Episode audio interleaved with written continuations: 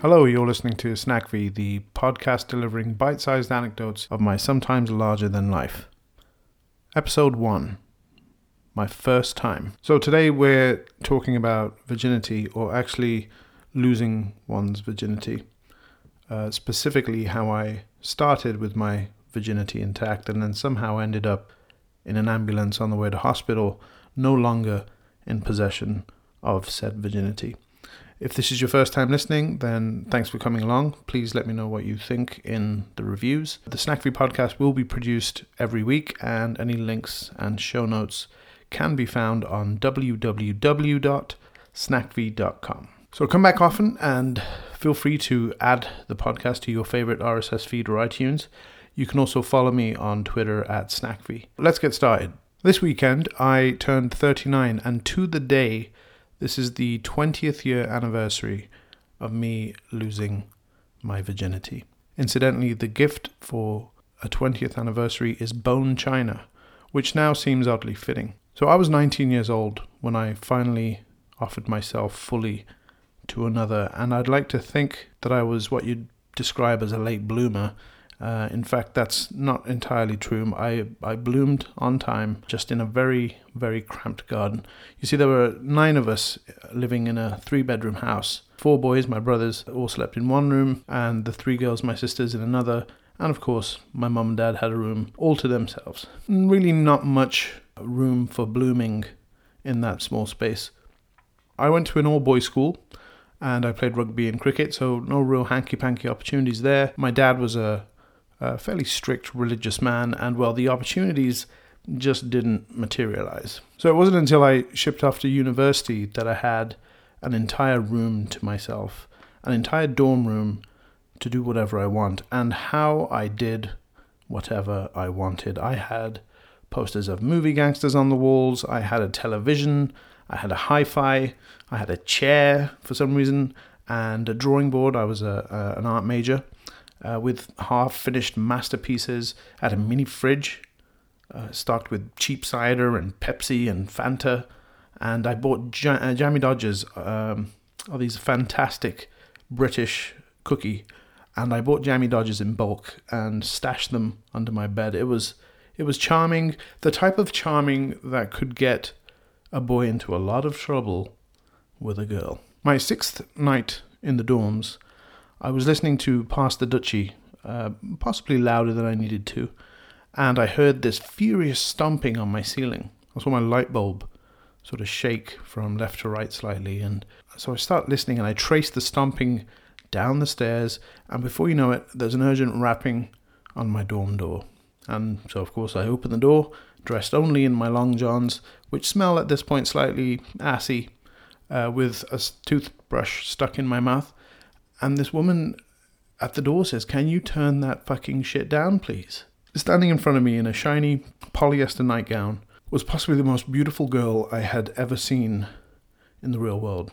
Obviously, I slammed the door shut, picked the long johns uh, that were riding into my ass out. I spritzed a little bit of deodorant in the room, and I turned off the hi fi. I rushed back to the door and I said, I'm sorry, uh, I was getting ready for bed. Uh, I've turned it off. Are you upstairs? Yeah, it is late. Anyway, I better go back to bed. Good night. So I somehow steamrolled through the almost zero chances of impressing her that night.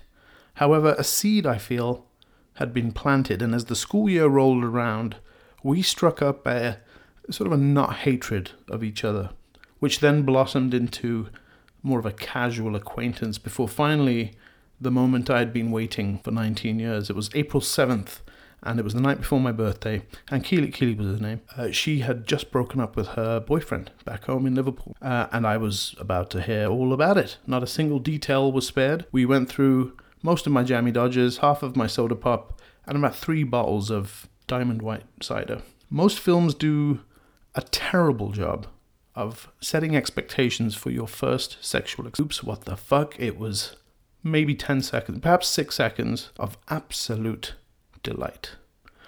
Uh, as soon as it had started, however, I felt my world crumbling uh, apart around me, and I hadn't expected this. I was pretty crushed, I think. That was it. This, my dreams of a loud, wall creaking, light bulb swaying romp into the early hours of the morning, covered in each other's sweat, was pretty much over before it even started. Now, naturally, this is a very embarrassing situation for the both of us, but m- mostly for me. So I did what what any gentleman in this situation would do. I uh, I pretended to faint, pass out cold. Uh, the only small flaw in in that plan is that I, knock on wood, have never fainted in my life. So I'm driving blind at this point. Do I close my mouth? Should I leave my eyes half open? Do I convulse? Should I put some spittle in the corner of my mouth? And I, of course, had no idea. And so what feels like an eternity seems to pass. And of course it hadn't. It was about 10, maybe 6. My, my concept of time is kicking me in the balls at every opportunity. So I figure I should make a noise. I should. So I let out sort of a strange groan. And finally, Keely was laying there in a mixture of confusion and utter disappointment. And who was also probably wondering what the fuck is going on. She asked me, Are you okay? You went quiet there for a second. I went quiet for a second. Holy shit, she thinks I went I went quiet?